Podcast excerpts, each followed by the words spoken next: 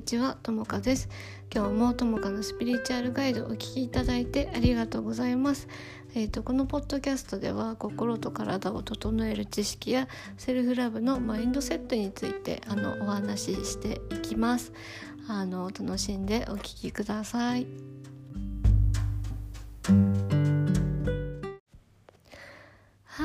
皆さん始まりましたともかのスピリチュアルガイドです。えー、っと今日のテーマはあの感情とのね向き合い方についてあのお話ししていきたいと思います。私たち人間ってなんか学校でさ感情の向き合い方とかその感情との寄り添い方みたいなのを教えてきてないしあの私はねその教育とか環境の中でやっぱり強い自分でいないといけないなんかネガティブのネガティブなその感情をあの感じてしまうことはいけないことだ悲しむのは悪だ良くない悲しんで落ち込んでる自分はあのダメだってねすごくあの教わってしまったんですね。うんだから育ってきたね環境とかでやっぱ落ち込むね自分が許せないっていうの私はすごくあってやっぱりねうつやそのパニック障害になった時にその落ち込みすぎるっていうのがすごい怖いことに感じて本当になんだろうな沼っていうかもうどん底にいる感情を味わってた時は本当にしんどすぎてあのそういうのもあってね私はエッセンシャルオイルをねあの使ったりとかあのしてきたしあれはね感情に直接作用してくれるものであのこれからお話しするんだけど簡単に言うと感情っていうのはそのエネルギーのその電化電化っていうかそういうものでやっぱできてきてできていてあの感情っていうのがその電気信号なんだよねいわゆるでそれでホルモンとかも結局あの関係していてでそのエッセンシャルオイルとかっていうのは れいてんにびょうでその脳のね中枢神経っていうかその視床下部の部分にダイレクトに効果をあの作用をねもたらしてくれるものなのであの一瞬でね気分が変わるっていうのが実際にあの体の生理機能的にもあのね実証っていうかされてるんだけど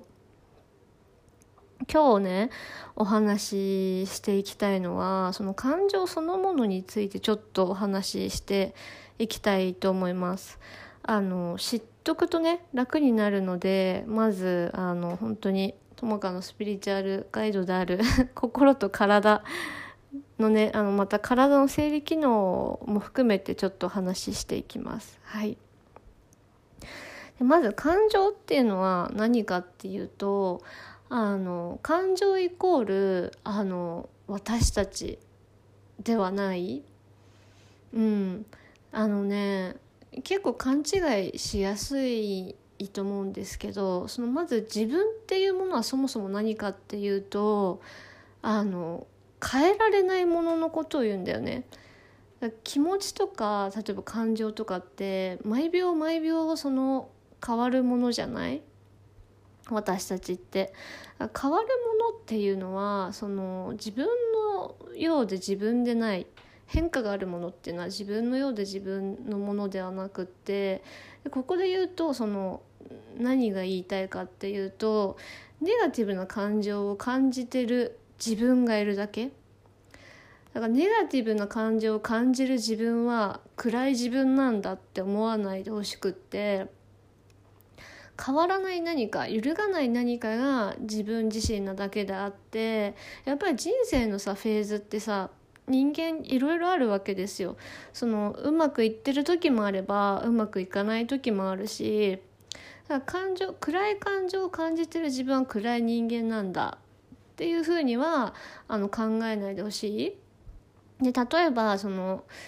うつとかパニック障害とかもなんかもしかしたらかかってる人がいたら、その不安な気持ちでこれ一生続くんじゃないかって思うかもしれないんだけど、そうじゃなくてやっぱ人間って行動していけば変化していくものだからずっと続かないんだよね。ずっと続くものはあずっと続かないものだから自分のものじゃない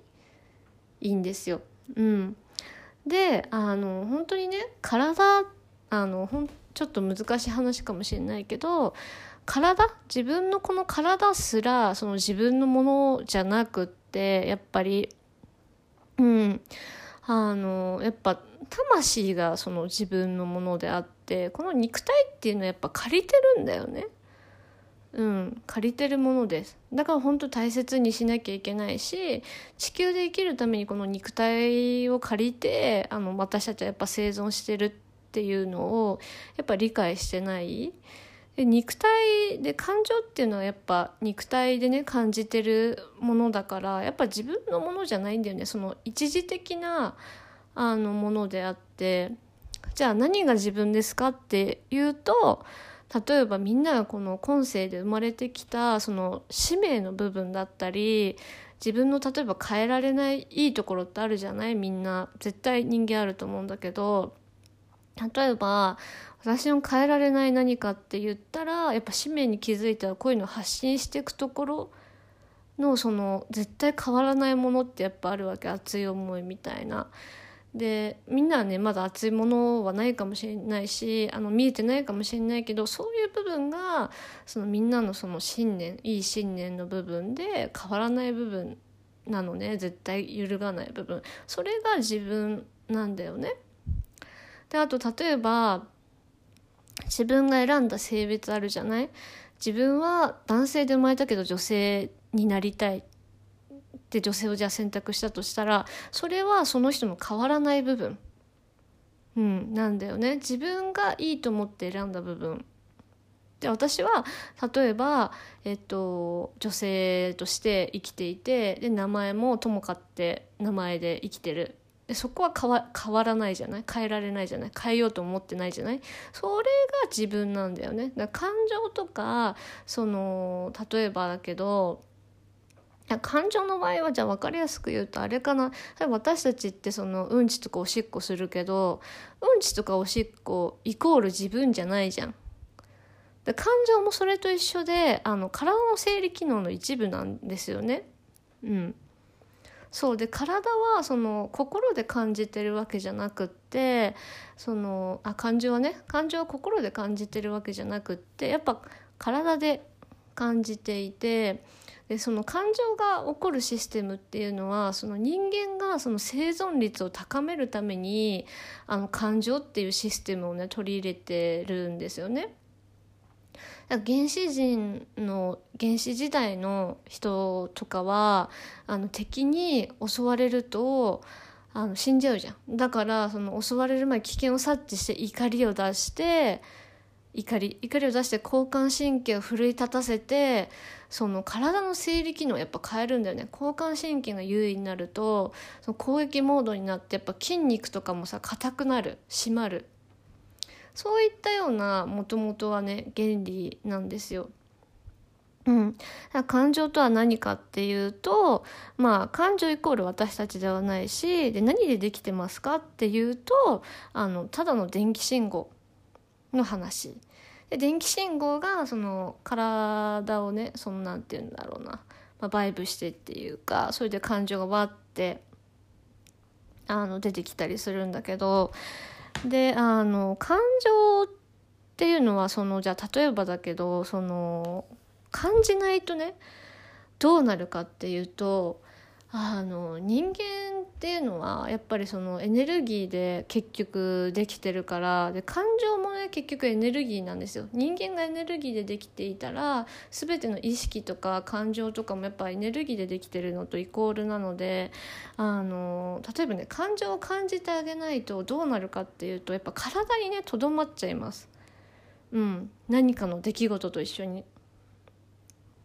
あ例えばだけどさ、これは私があった本当に事例なんだけど、私はそのお父さんが死んだ時にやっぱりその悲しむことができなかったんだよね、辛すぎてっていうか、あのやっぱりね、これまたちょっと感情と別の話だけど、例えばその人の死とか別れとかがやっぱりある時って、人ってその感情を感じないようにまあ選択する時があります。今の例えば私だったら小さい頃だったから、今これを感じちゃうとやっぱ死んじゃうって多分思ったんだろうね。感じることができない、感じない方が安全だっていうのをその時にあのいろんなね今までの経験から選択したんだよね私は、うん、やっぱ悲しみきることできなくて、でじゃあどういうでお父さんの死のじゃあ悲しみがじゃあ体に残ってましたってなった時があって、でそのねあの悲しみっていうのは悲しみ切らないと次のステップに進むことっていうのはできないんだよね。だから私がお父さんの悲しみが体にとどまってる時どういう状況だったかっていうと、やっぱ常にメンタルが不安定だったりとか、人との別れがものすごく辛く感じた、うん、で別れられなかったりとか、そのやっぱお父さんの死と同じ状況を追体験することになってたりとかして、でその悲しみ切るっていうその悲しみのねフェーズがやっぱり止まっちゃったことがあったんだよね。エネルギーがずっと体の中にあのとどまっちゃっていて、でそれはやっぱ誰かにそのエネルギーがとどまってるところのそのあれをね、そのエネルギーヒーリングのセッションで動かしてもらう必要がやっぱ私はあったんだなと思って、それでどんどんどんどん解消していったんだよね、その悲しみの部分。だからあの感じないとやっぱその出来事とかと一緒に体にとどまって、なんかの例えばこれからの未来なんかのトリガーになりやすいし、逆に今みんながその悩んでて、そのなんだろうな悩んでるんだったら、その過去の感情とか解消したい出来事が、まあ、トリガーになってることが多いのね。感情っていうのは自分のその内側に留めるんじゃなくて、やっぱり感じてあげる、出してあげるっていうことが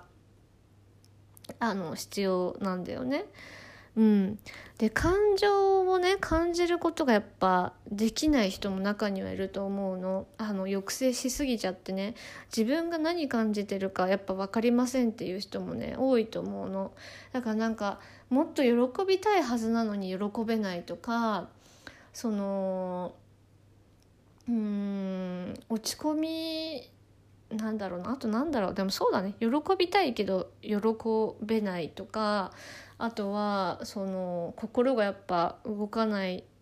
とかもあると思うんだけど、そういった場合は逆に本当に感情にすごい蓋をしてきた、感じることが危険だってやっぱりどこかその経験で覚えてきてしまってるから、感情に蓋がされちゃってるっていうのがあるだよね。で私も実はそれありました、感じれないっていうの。でそれもちょっとずつちょっとずつそのヒーリングでやっぱり蓋を外していった、自分の内側を。そしたらやっぱり当時私は繊細だったから、その感じすぎて怒られて自分の感情は悪だってその決めつけてしまったこととかがやっぱ経験のうちで出てきて、あのそこと向き合って本当に一枚一枚その薄皮を巡るような感じかな、本当に時間をかけてやっぱりね向き合っていったっていうのがあったので、もし今ね自分の気持ちがわからないとか、その感じることができない、愛を感じたいのに感じることができない、喜びを感じたいのに感じることができない、そもそも自分の気持ちがわからないっていう人はもうすごくその自分のその何かをすごく押し殺して小さく小さくやっぱ生きてきた人だと思うのね。で自分の感情がやっぱりそのどうしたらいいかわか、ね、自分の感情すらわかんない時ってそのやっぱ何やってても楽しくないからそのやっぱうつとかねになってしまうんだけど、なんかそれをそのあの本当にねあのその自分がダメとか思うじゃなくて、本当によく頑張ってきたんだなっていうのを理解してほしいし、あのこの話を聞いたらちょっとでもその自分のためにそのあじゃあ、あの例えばねヒーリングセッション受けて見ようかなとかって思う、その自分を大切にするっていう選択肢をやっぱり持ってほしいんだよね、うん、あの絶対その変わることはできるし、辛い状況から抜け出せる日は必ず来るから、私も本当に辛い時も、いや人生って本当に諦めそうになったことって正直何回も何回もあって、なんかそのためにその度になんで自分だけこんなに辛い思いをしなきゃいけないんだって何百回も思ったことがあったんだよね、うん、でもそのみんなの辛い経験ってやっぱ何かに絶対つながってると思っていて、やっぱり人それぞれ経験することには意味があって、あの何かの使命に必ずつながってるんだよね、うん、あそれを信じて、あの辛い経験にも意味があるっていうのはあの忘れないでほしいです、うん、で私がすごいあったのが、その落ち込むことがその許せなかった。私の場合はなんか無理に元気を出そう元気を出そう元気を出そうっていうのがすごいあって、でその状態ってじゃあ何が起きてるかっていうと、自分の感情を無視してる状態だから余計悲しみが次の日ドッと来たりするのね、うん、ストレスが溜まって、だからあの本当落ち込んでもいいんだよって自分の感情にその許可を出してあげることが本当に必要で、そうでもなかなかね、その許可がやっぱ出せない人もいると思うんですよ。私はそうだったので、それはやっぱり今まで生きてきた自分にとって不要な信念とか過去のねなんかトラウマとかがトリガーされてる証拠なので、それはもうぜひあのなんだろうなセッションをあのおすすめするんですけど、うん、なんか落ち込むことが許せないっていうのはそれなりのね何かしらのまあ原因があるから、でまずはその落ち込むことをその許す、うん、自分に対して落ち込むことを許すっていうのを、もしできあのなんだ落ち込みが許せない人は許してあげてほしいです、うん、あのなんだろうなずっと元気でいられるわけないし、もしかしたらね今どん底にいる人は周りとねきっと比べちゃってると思うんだけど、あの人生だからやっぱ波があるんだよね。なんか私はその鬱とかパニック障害になっちゃった時に、そのうわ自分になっちゃった最悪って感じに思ってたのね。やっぱ周りから見る目もなんかあいつ鬱だってよとかって思われるのも怖かったし、自分がなるって思ってなかったのね、まさか。でも私って今振り返ってみるとすごく努力家ですごく真面目で、すごいいろんな人に気配りながら仕事していたけど、でなんかあの心の中っていうのは本当にボロボロだったのね、もういろいろ、うん、自分でも気づかないうちに。でそれはねそう鬱とかパニック障害になるわって思って、で今振り返るとその今ねみんなは自分一人しか見えてないかもしれないけど、あそれにねかかってもそのおかしくない社会とか世界だったりとか人間関係だってやっぱしてるのね、うん、だから全然その悪いことじゃないし、そのうん、それかかっちゃった自分に対してその落ち込む必要もないけど、もし落ち込むんだったらなんか私は落ち込みやすい人ほどその頑張り屋さんなのかなっていうやっぱ見方をしてるし、頑張ってきた人なんだよね、うん、で落ち込む理由の一つとしてはもうその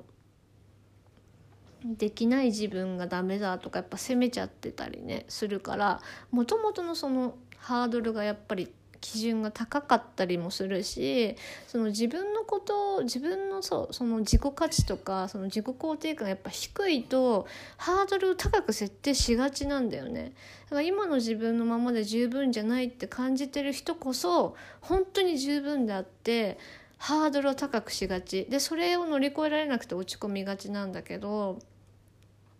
あのだからそのもっともっとって追い求めちゃうのも本当に原因がある、うん、だからすごいその自分の価値とか自己肯定感とか自信がなかったりとかしてるかもしれないよね。私もそうだったからすごくわかるんだけど、外側から見え見てもらってる自分と内側の自分の悩みが多分本当に違うかもしれないから、うん、ちょっとねあの自分を見てる目がすごく厳しい人かなって思います。落ち込むことが許せないっていうのは。うん、であのやっぱりね、感情っていうのがその激しい感情だとすっごいストレスがやっぱりたまるよね。でその激しい感情との向き合い方なんだけど、あの本当に瞑想がすごいおすすめで、あのエッセンシャルオイルを使ってもらうのもすごいおすすめで、ヒーリングセッションももちろんおすすめなんですけど、あのやっぱストレスでね、その激しい感情があの人間っていうのは激しい感情をその抑えられる機能もねあるんだよ、生理機能的に。でそれが脳の前頭前野っていう部分のシステムが働くんですけど、その例えばね、そのストレスで心が弱ってる時、うん、いろんなストレスが今あると思うんだけど、例えば人間関係のストレスとか、例えば恋人だったり友達だったり仕事だったり家族だったり、私たちっていろんな問題を抱えると思うんだけど、そのやっぱりその今あるその病気のはちわりはやっぱストレスって言われてるわけね、心のストレスで。やっぱ心のストレスがあると体にやっぱ出るんだよね。で激しい感情がじゃあなんで起きてしまうかっていうと、体の生理機能がやっぱストレスで落ちてるからなの。心のストレスで体の生理機能が落ちます、人っていうのは。で激しい感情が出るときは脳のその 前, 前頭前野 の, あ の, その生理機能がやっぱ落ちちゃってるときなのね。で脳のその お, なんだろうなおでこっていうかその額のところらへんに、まあ、あ, のあるその脳の部分なんだけど、この前頭前野っていうものはその感情をね、あのなんだろうな抑制してくれるというかバランス取ってくれるとこなんだよね。でそこがストレスでやっぱやられちゃってると激しい感情が起きる、うん、です。そう。で、あともう一つ覚えていってほしいのが、その激しい感情イコールあの自分の起きてる出来事の重さではないことをあの理解してほしい。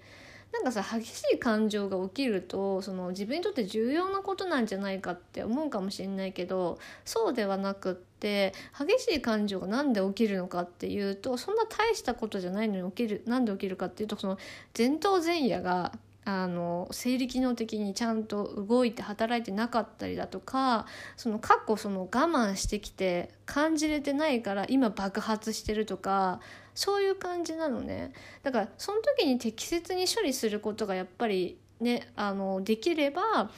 あの多分今みたいに感情が肥大化するみたいな悪い状況にはならなかったと思うんだよね。うんでも私たちってやっぱりそのストレスとの向き合い方を教わってきてないし、その感情との向き合い方も教わってきてないし、どちらかっていうとなんか私は生活の中で人に迷惑をかけない生き方を教わってきちゃったなって本当に思っていて、で私はそうだから自己肯定感低かったのもあるんだけど、あすごいいつも完璧でちゃんとしなきゃいけない、うん自分は不足していて早く一人前なんなきゃとか強くなんなきゃとか、自分をなんだろうな強くする方法っていうか完璧にする方法だから、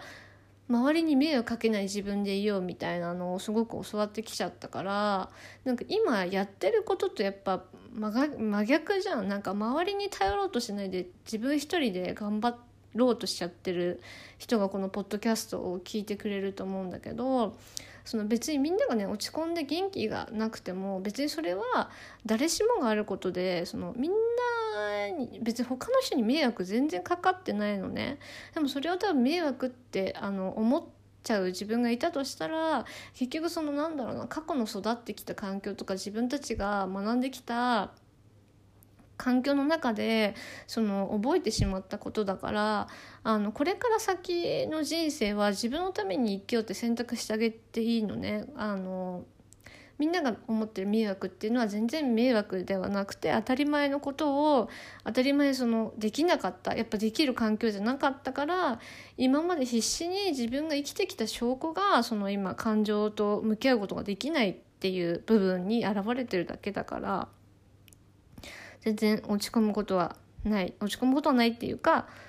今のそのみんなのままで十分だよっていうのをね伝えたいです。そうで、じゃあ前頭前野をあのその激しいそのね感情の向け方、じゃあどうしたらいいですかっていうと、やっぱ瞑想が本当におすすめで、その瞑想っていうのはそのなんていうのかな、心の領域にやっぱり入ることができるのね。初めは慣れないと思うんだけど、その瞑想をその毎日できればしてほしい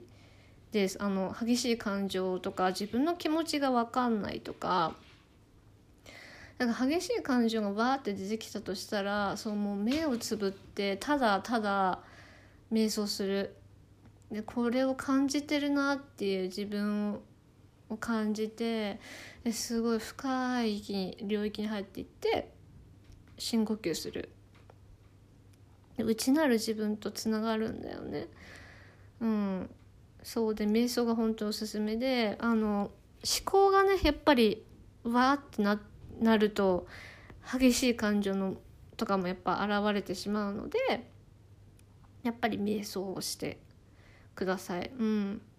自分でえっとなんだろう、お金をかけないでやる方法はそのやっぱ瞑想かな。でお金をかけてその向き合う方法っていうのもやっぱりあって、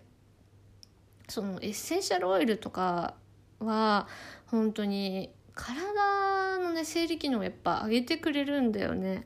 でこのね瞑想はどういう訓練かっていうと、正直精神だけでやろうとするのがあの瞑想だから、魂の何かでやろうとするとか、その自分の気だけで何かやろうとするっていうのが瞑想のケアですごくこれもあの効果がね、もちろん瞑想もあるものなんだけど、でもやっぱりさ体の生理機能が落ちてるっていうのは細胞がちゃんと細胞として機能してないから、あのエッセンシャルオイルでその細胞の修復をね促すとか、ご飯とかあのなんだ必要なね取らなきゃいけないそのタンパク質とかミネラルとかをちゃんと取ってない場合が多くって、そのなんだろう自分にお金をかけてあげるっていうのもすごく必要なのね。うん、瞑想で例えばその感情の抑制をそのあ感情との向き合い方を瞑想だけで変えるっていうのはあの本当に多分修行に近い感じがあって、あのなのでその瞑想をちょっとその毎日まあやるのもそうなんだけど、瞑想だけでやらない方がよくって、でなんでかっていうと、その瞑想の中でほぐれていくものっていうのはただ感じる感情を感じるっていうだけだから、その今まで抑制してきたものをその自分で取ろうとするとすっごい時間もかかるし、そのなんだろうななんだろうなその根っこの部分っていうのは、そのみんながそのはちじゅう瞑想毎日続けてはちじゅうになった時とかにやっと取れるとか、そういうレベルだって思ってほしくて、潜在意識っていうのは。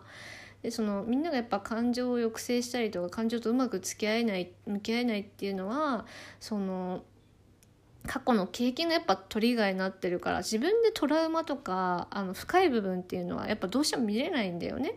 うん、あそれをよく理解して、例えばそのエッセンシャルオイルでそのケアしたりとか、ヒーリングセッションでケアしたりっていうのがすごく本当に大切になってきます。うん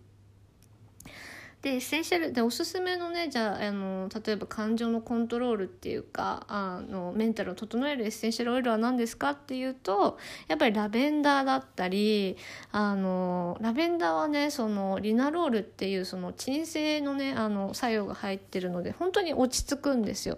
不眠の人にも本当におすすめなんだけど、やっぱ感情がわってなってる時は、感情を使う時っていうのはやっぱ交感神経が優位になってるから、やっぱ落ち着かないとやっぱいけないからね。だからラベンダーとかすごいおすすめで、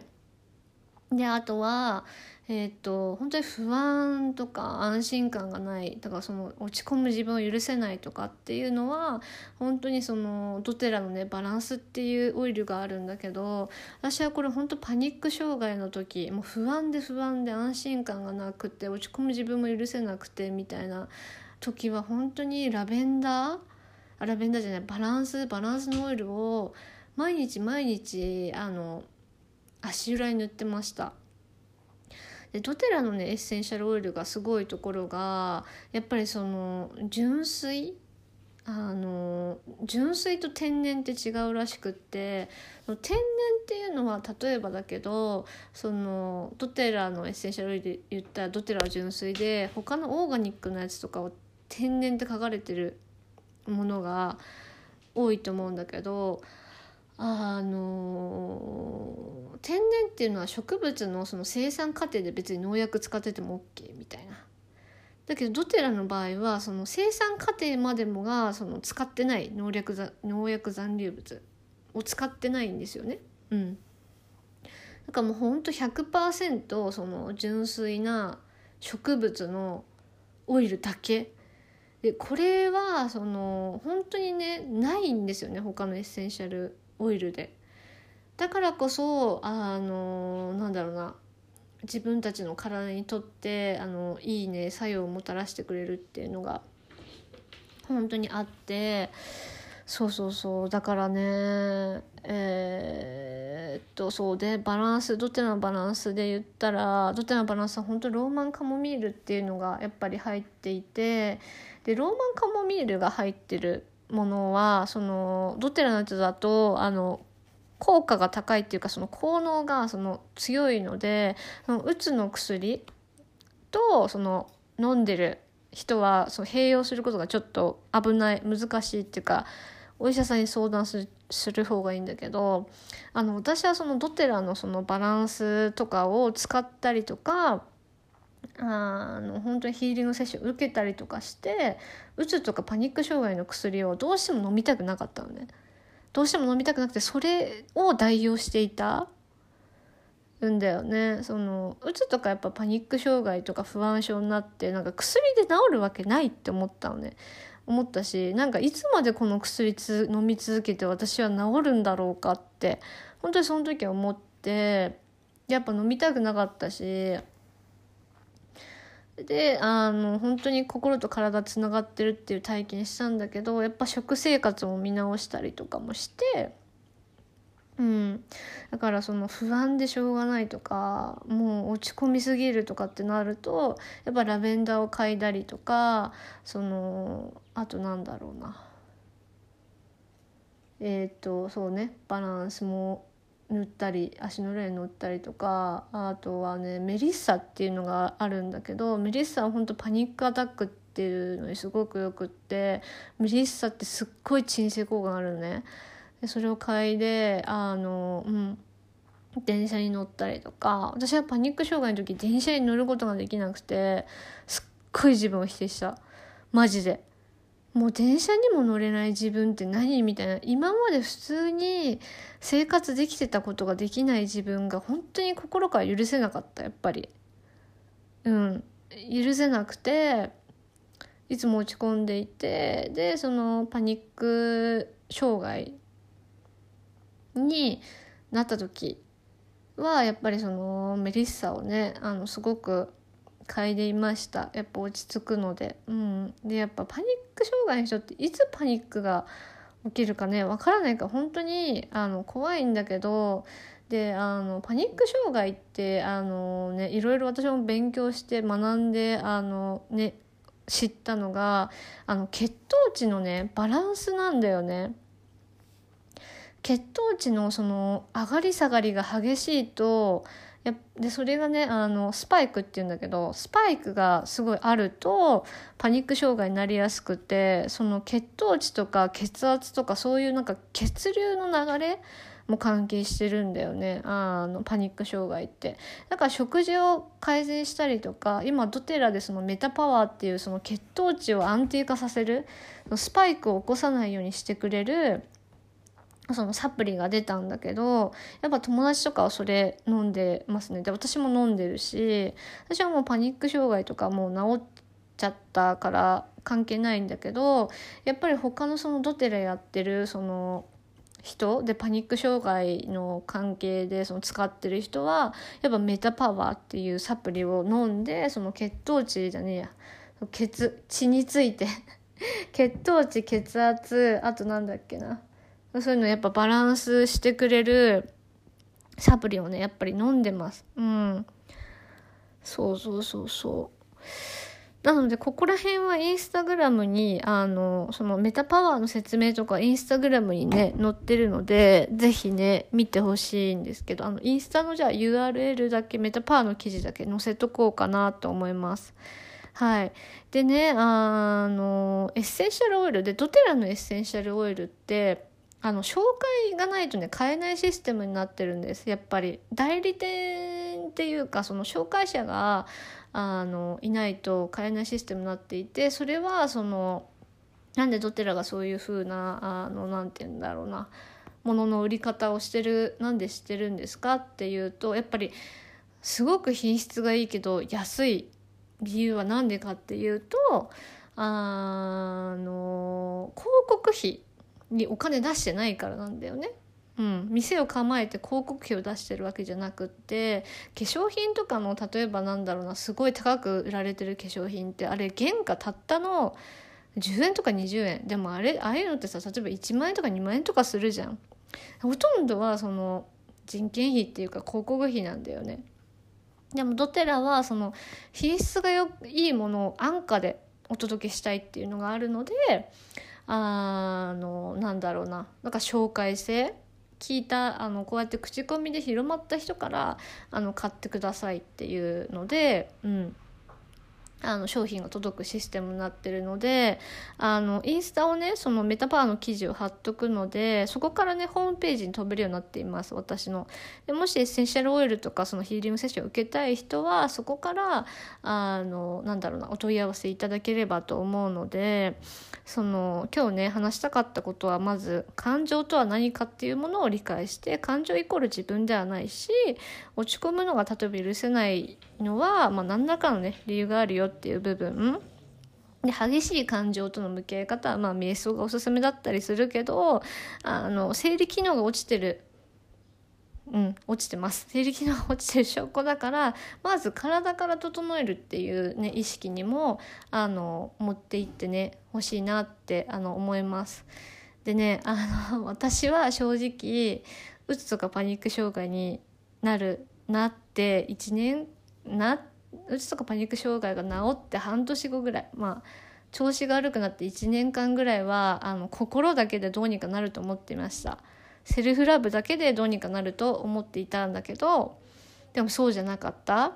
うん、マインドセットだけではやっぱどうにもなんなくって、やっぱそのエネルギーヒーリングっていうのはやっぱ心と体を整えるものなんですよね両方、うん、だからそういうなんだろうな勉強とかそういうのを受ける必要があったから、心だけでその精神だけででどうにかしようってしないで、やっぱ私たちは体を持って生きてる生き物だから、あ体のことについて勉強するのも大切なんだっていうのも理解して、体のねセルフケアっていうのもどんどんしてあげてってほしいなと思います。はい、ではね最後までね聞いていただいてありがとうございました。あのそうこれも最後に伝えたいんだけど、うつとかパニック障害っていうのは今誰でもなります。うん。なんか全然自分に対してそのなんかなっちゃったとかもう人生終わりだって思わなくて全然大丈夫です。あのそうやって思ってた人間が今ここにいるから、あの全然ね安心してあのなんだろうな